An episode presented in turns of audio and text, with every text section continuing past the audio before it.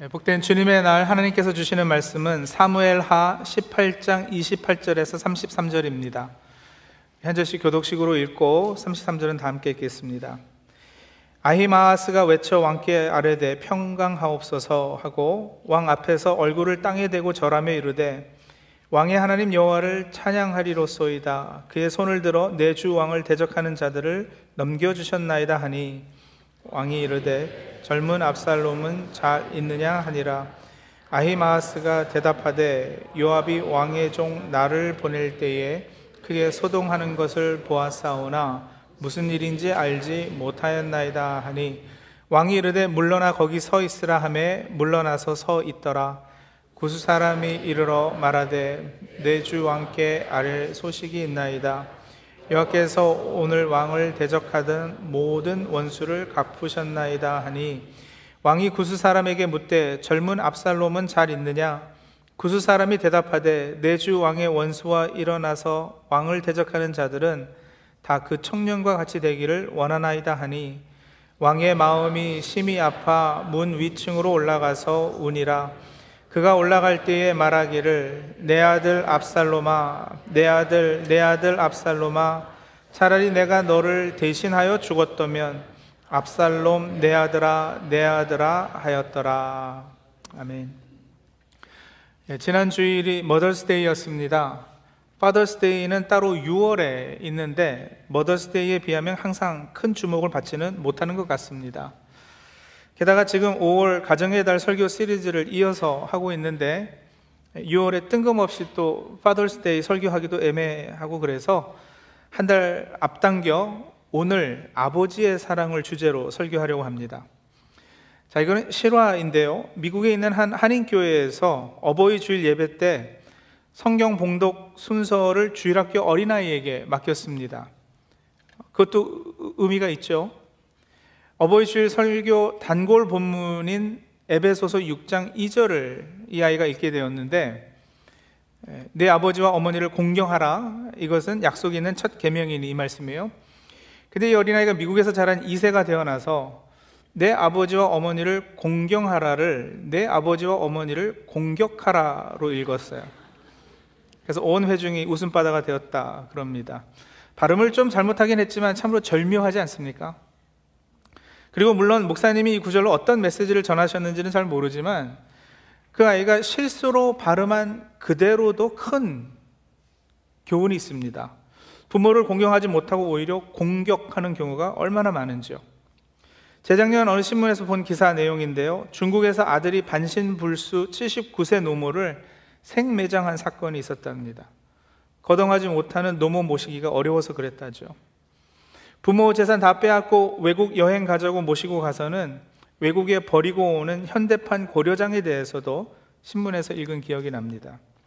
자식에게 매맞는 부모, 심지어는 구타당해 목숨을 잃는 경우도 수없이 많이 일어난다니까 참으로 불효막심한 일이 아닐 수가 없습니다.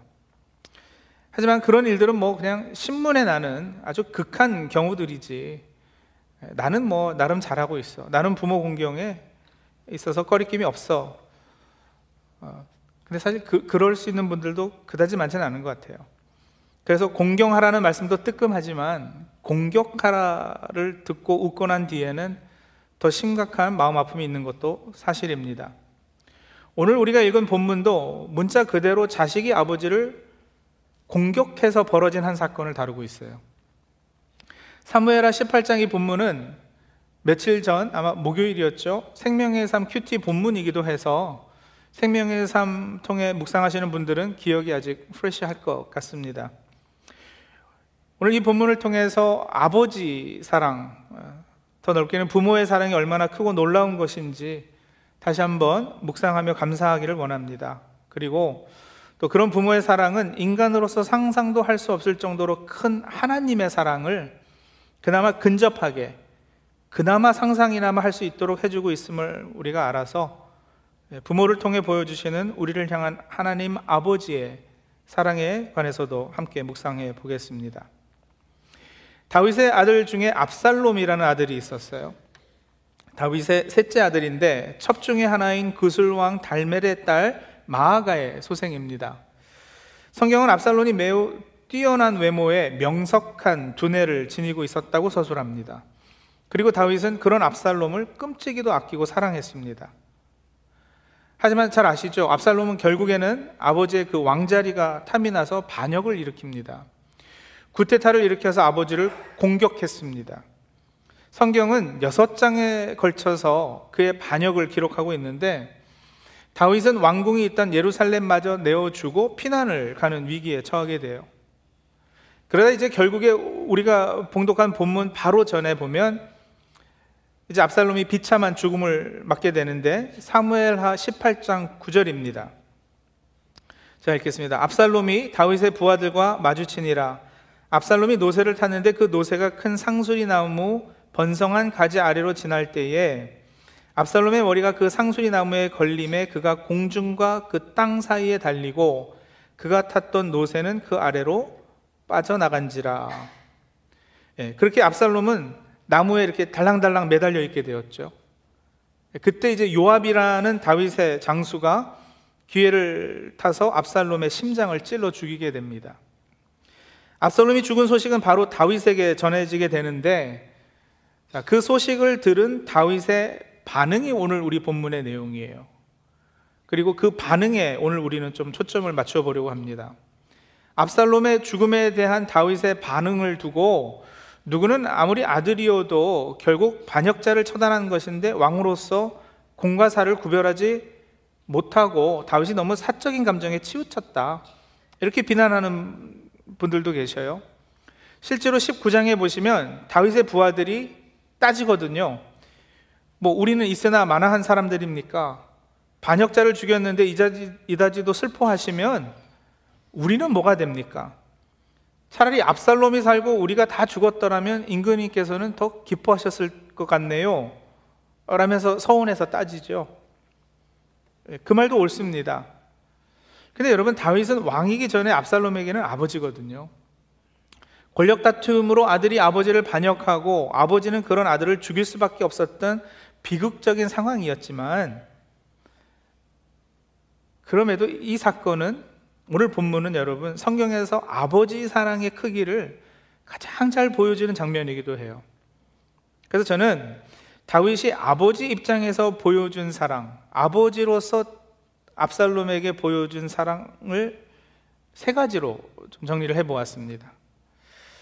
자, 첫 번째는요. 아버지의 사랑은 무조건적인 사랑이라는 거죠. 압살롬은 이렇게 보나 저렇게 보나 속된 말로 죽일 놈 아니겠습니까?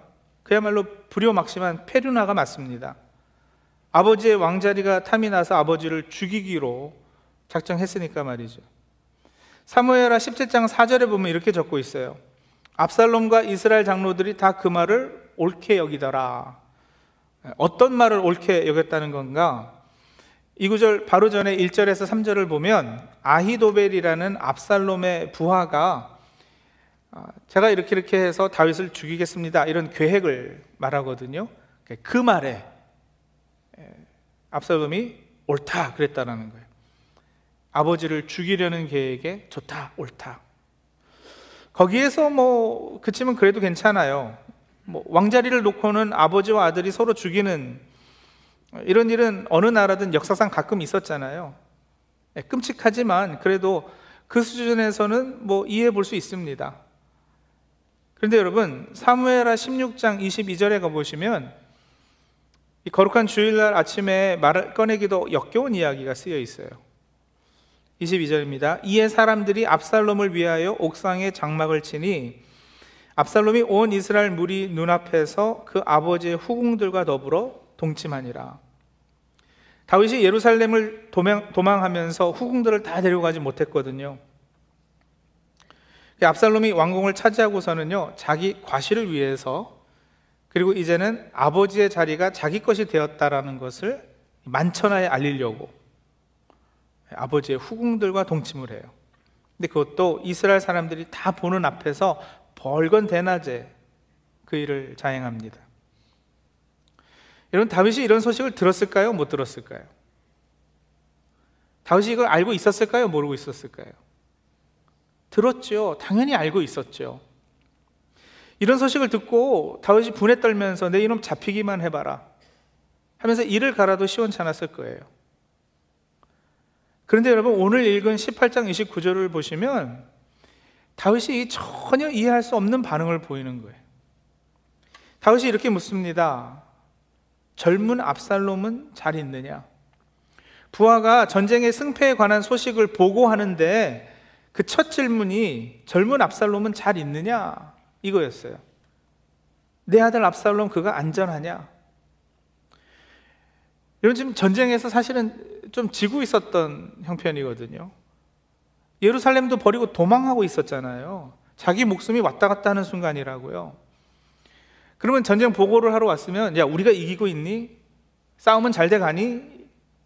이게 먼, 먼저 되는 질문이어야 할 터인데 그게 아니라요. 압살롬은 안전하냐?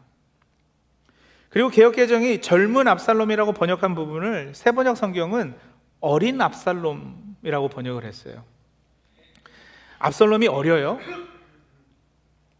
아니에요. 다 커서 지가 왕하려고 아버지 죽이겠다는 압살롬이잖아요. 전혀 어리지 않습니다. 그런데도 아버지에게 아들은 여러분 늘 어린 거예요. 70이 훨 넘은 노인이 40대 아들에게 길 건널 때 조심하라고 하잖아요. 다윗에게 압살롬은 나이와 상관없이 어린 압살롬인 겁니다. 여러분 이런 사랑, 이런 이런 아버지의 사랑 이거 어떻게 설명을 해요? 말로는 논리적으로는 설명이 되지 않습니다. 이게 바로 아버지의 무조건적 사랑이라는 거예요. 자신을 죽이려 했던 아들의 안전을 먼저 생각하는 아버지. 그리고 여러분, 사실 다윗의 이런 아버지로서의 모습을 통해 우리는 하나님 아버지의 사랑이 바로 그와 같음을 보게 됩니다. 다윗도 아버지로서 무조건적인 사랑을 이렇게 보여주었지만 성경은 때로 이스라엘을 하나님 나라의 본보기로 또 이스라엘 왕을 하나님을 대신하는 혹은 대표하는 인물로 그리고 있어요. 더 온전하고 완벽한 것의 그림자 역할로 구약에서는 이 인간 왕들이 때로는 부정적으로 또 때로는 긍정적으로 이렇게 묘사되는데 오늘 본문에서 보이는 다윗의 무조건적 사랑은 아버지 하나님의 우리를 향한 사랑, 바로 그 모습의 그림자입니다. 생각해 보세요. 아담 때부터 우리는 하나님 같이 되기 원해서 하나님의 자리가 탐이 나서 하나님 앞에서 반역하고 사단과 짝이 되어서 하나님을 향해 구테타를 일으킨 장본인들입니다. 내 마음의 왕자리, 내 삶의 왕자리에 앉아 계신 하나님을 끌어내리고 나 스스로 왕노로 타려던 사람들이잖아요. 신랑 대신 예수님 말고 다른 우상과 짝하고 동침하고 하나님 아버지 마음에 목을 박았던 주인공이 다름 아닌 우리 자신들이에요. 압살롬보다 더하면 더했지, 더 폐역하면 했지 못하지 않은 것이 바로 하나님 앞에서 저와 우리 성도님들의 적나라한 모습일 겁니다. 그러나 여러분 그런 와중에도 그런 반역과 구테타를 일삼는 우리들임에도 아버지 되시는 하나님의 질문은 늘 이거예요. 그 어린 승환이가 평안하더냐? 잘 있더냐? 그 오래전 아담 때부터 지금까지 하나님께서 택하신 자녀들을 향해 가지시는 염려가 늘 그거예요. 내 아들이 안전하냐? 우리 어린 승환이가 내 아들 예수를 통한 나의 사랑을 받아들여서 안전한 곳에 와 있느냐? 잘 있더냐? 평안하더냐? 하나님의 관심은 온통 나의 평안에 쏠려 있는 겁니다. 이게 아버지의 마음이에요.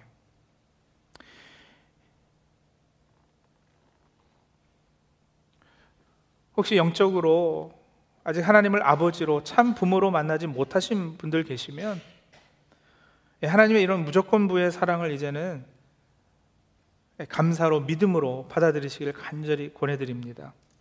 우리의 모든 죄, 입에 담기도 힘든 추악한 죄악들, 하나님을 그 자리에서 끌어내리고 내가 하나님 하겠다고, 내가 내 삶의 주도권을 쥐고 주권을 행사하겠다고 그렇게 하나님 자리를 넘보는 우리임에도 하나님께서는 택해 주시고 조건 없이 사랑해 주시는 겁니다. 그 사랑을 받기에 내가 더 보탤 것도 노력할 것도 뭐 어떤 갖춰야 할 자격도 없어요. 이 아버지의 마음이 전해지고 내 아들아, 내 딸아, 네가 잘 있느냐? 네가 평안하더냐? 하는 음성이 들리시거든 예, 믿음으로 반응하실 수 있기를 간절히 소원합니다. 두 번째 아버지 사랑은요, 용서해 주는 사랑이에요. 18장 5절 한번 보실까요? 18장 5절입니다. 왕이 요압과 아비세와 이때에게 명령하여 이르되 나를 위하여 젊은 압살롬을 너그러이 대우하라 하니 왕이 압살롬을 위하여 모든 군 지휘관에게 명령할 때에 백성들이 다 들으니라. 자, 여기서 우리는 다윗이 이미 압살롬을 용서했음을 볼 수 있잖아요. 용서하지 않고 자신을 죽이려 한 아들을 나를 생각해서 너그럽게 대우해 달라고 요청할 수는 없었을 거예요. 그리고 역시 마찬가지로 여러분, 우리 하나님이 그러하시다고요. 하나님 아버지의 사랑은 우리가 상상하고 지을 수 있는 그 어떤 죄보다 커요. 하나님의 사랑이 내 죄보다 훨씬 커요. 그 복음의 핵심 아니겠어요? 여러분, 우리는 우리가 상상하고 생각할 수 있는 것보다 훨씬 더 부패하고 훨씬 더 죄인된 사람들이에요. 그러나 하나님의 용서와 사랑은 우리가 상상하고 지을 수 있는 그 어떤 죄보다 큰 겁니다. 십자가상에서 이미 예수님께서 하나님과 우리를 화해시켜 주셨어요. 이제는 고인이 되신 한국 대학생 선교회 김준건 목사님이 이런 이야기를 하셨어요. 제가 너무 좋아해서 설교 때 간혹 인용하고 말씀드리는데 이런 말씀이에요. 십자가는 예수가 하나님과 나의 이름을 부르고 부르다가 죽은 곳. 예수가 한 손으로는 내 손을 붙잡고 또 한 손으로는 하나님의 손을 붙잡고 사랑의 전류가 통해 사랑의 심장이 터진 곳이 십자가다. 멋있게 표현하셨잖아요. 예, 십자가는 여러분 그렇게 용서의 자리고 화해의 자리입니다. 요한복음 1장 12절에 우리에게 하나님의 자녀가 되는 특권, 권세를 주신다고 하셨고요. 로마서 8장 15절에는 우리는 종의 영이 아니라 양자의 영, 자녀로 삼으시는 영을 받았다 그랬어요. 그래서 우리는 하나님을 아빠, 아버지라고 부른다고 했습니다. 용서와 하나님과의 화해와 관계 회복은 바로 자녀된 우리가 누리는 특권입니다. 이 놀라운 은혜의 축복을 받아 누리시는 저희 성도님들이 다 되시기 바랍니다. 그리고 하나 더. 아버지의 사랑은 희생하는 사랑이죠. 다시 본문 18장 33절에 보시면 압살롬이 죽었다는 소식을 듣고 다윗이 보인 반응이 이래요. 제가 세 번역 성경을 읽어 드릴게요. 왕은 이 말을 듣고 마음이 찢어질 듯이 아파서 성문 위에 다락방으로 올라가서 울었다. 그가 올라갈 때에 내 아들 압살롬아, 내 아들아, 내 아들 압살롬아, 너 대신에 차라리 내가 죽을 것을 압살롬아, 내 아들아, 내 아들아 하고 울부짖었다. 이 한 구절에 내 아들아가 다섯 번이나 반복됩니다. 그뿐 아니에요, 여러분. 그 다음에 이어진 19장에도 보면은 다윗이 또 그렇게 울어요. 내 아들아, 내 아들아, 내 아들 압살롬아. 근데 그렇게 울부짖으면서 했던 말이 뭐예요? 차라리 너 대신에 내가 죽을 것을. 내가 너를 대신하여 죽었다면. 이거 희생적인 사랑이죠. 여러분 안 그렇습니까? 돈이 아무리 많아도 자식이 잘못되면 행복해요? 아무리 높은 자리에 앉아 있어도 자식에게 문제가 있으면 밥을 먹고 돌아 앉아도 어디가 허, 하고 횡하고 그렇지 않습니까? 그래서 차라리 너 대신, 너 대신에 내가 라는 생각을 부모로서는 꼭 하게 되잖아요. 다윗이 마음이 그러했다고요. 내가 너를 대신하여 죽었다면, 너 대신에 차라리 내가 죽을 것을. 근데 여러분, 다윗은 그렇게 울부짖었고, 그러고픈 마음은 있었지만, 그렇게 하지는 못했어요. 이게 다윗이 보여주고 있는 하나님의 그림자 역할의 한계입니다. 하지만 아버지 되신 우리 하나님께서는요, 마음만 그러셨던 것이 아니에요. 우리 아버지께서는 친히 그 일을 행하셨습니다. 우리 주 예수 그리스도께서 육신을 입고 이 땅에 오셔서 십자가에 달리심으로 우리를 대신하여 돌아가셨습니다. 희생하셨어요. 빌립보서 2장 6절에서 8절은 이 사건을 이렇게 적고 있습니다. 그는 근본 하나님의 본체시나 하나님과 동등됨을 취할 것으로 여기지 아니하시고 오히려 자기를 비워 종의 형체를 가지사 사람들과 같이 되셨고 사람의 모양으로 나타나사 자기를 낮추시고 죽기까지 복종하셨으니 곧 십자가에 죽으심이라. 성도들 이 말씀에 아멘이 있으셔야죠. 이 말씀이 우리 마음에 사실로 인정되고 진심으로 고백되어야 할 것입니다. 여기에 기독교의 중심 진리가 담겨 있거든요. 우리 아버지가 되신 하나님은 우리에게 희생적인 사랑을 직접 행하여 보여주셨어요. 내가 너 대신 죽었다면, 너 대신에 차라리 내가 죽을 것을 울부짖었던 인간 다윗의 외침은 내가 그리 했다. 내가 너를 대신에 이미 죽었느니라 하고 외치는 독생자 예수의 십자가에서 그 완성을 봅니다. 오래전에 공공의 적이라는 한국 영화를 본 적이 있어요. 아버지의 재산을 탐내서 부모를 모두 살해한 페류나의 모습을 영화가 그리고 있는데 아들이 아버지를 죽이고 이제 어머니도 죽이, 죽이는 이 살인 사건이 나는데 어, 아들이 그, 그렇게 부모를 죽이다가 그 칼에 자기 손톱이 조금 떨어져 나간 거예요. 근데 이제 아버지는 벌써 죽고 어, 머니는 칼에 몇 번 찔렸는데 이 아들 손톱이 떨어지는 것을 봐요. 그러면서 칼에 찔리면서도 그 손톱을 찾아서 삼키죠. 근데 이제 결국 그게 목에 걸린 채 죽어서 증거가 돼서 아들의 범죄가 드러나는데 칼에 찔려 죽으면서도 아들의 범행을 숨겨주려고 범행의 증거가 되는 손톱을 삼켜버리는 이 어머니의 희생. 물론 영화지만 아유, 어머니 사랑이 저 정도구나 하면서 감동하였던 기억이 납니다. 자신을 칼로 수도 없이 찔러 죽이는 그 아들의 폐륜 속에서도 아들의 잘못을 감춰준 어머니의 마음, 이 철저한 자기 희생 때문 아니겠어요? 우리를 아무 조건 없이 사랑하시고 하나님께 반항하고 욕하고 달려드는 우리를 용서하시고 육신을 입고 이 땅에 오셔서 십자가에 달리시도록 희생하신 하나님. 우리 손에 들린 창이 주님의 옆구리를 찌르지 않았습니까? 근데 찔리면서도 우리의 범행을 감춰 주시고 없이 하신 주님. 그분이 바로 우리 어버이 하나님이십니다. 그렇게 우리가 아직 죄인 되었을 때 그리스도께서 우리를 위하여 죽으심으로 하나님께서 우리에 대한 자기의 사랑을 확증해 주신 겁니다. 성도님들, 가정의 달, 우리 어버이 사랑과 희생에 감사하며 그분들 사랑의 근원이요, 원천이요, 원형이 되는 하나님 아버지의 이런 조건 없이 베풀어 주시는 사랑, 용서하는 사랑, 또 희생적인 사랑, 이거 기억하며 마음에 새길 수 있기를 소원합니다. 그리고 네, 물론 완벽할 수는 없겠지만, 네, 물론 인간이기에 부족한 부분들이 있으셨겠지만, 우리 육신의 아비 어미를 통해 바로 그런 사용 보, 보여 주시기를 원하셨던 것이 하나님의 의도였음을 기억하고요. 하나님의 사랑을 이 세상에 가장 많이 닮은 것이 그래서 바로 우리 육신의 아버지, 어머니의 사랑일 터인데 예, 그것에 감사를 표할 수 있는 우리가 되어야 할 것입니다. 하나님은 모든 곳에 계실 수 없어 어머니를 만드셨다. 이거 유대인의 격언이에요. 예수 믿지 않는 사람도 부모의 사랑에는 눈물 흘리거든요. 가장 보편적인 하나님의 일반 계시는 그래서 부모님을 통해서 주어집니다. 십자가 사랑을 전할 때 사람들이 그 무조건적 용서와 희생의 사랑에 대해서 그나마 알아듣고 감동을 하는 것은 그와 참 많이 닮은 부모의 사랑을 경험해 보았기 때문이에요. 네, 그런 역할을 하는 부모들은 존경받아 마땅합니다. 육신의 부모 사랑을 통해 하나님의 사랑을 더 깊이 깨닫고 감사하고 궁극적으로 예수 그리스도를 인격적으로 만나 깊게 사귀게 되는 저희 모두가 되기를 축원합니다.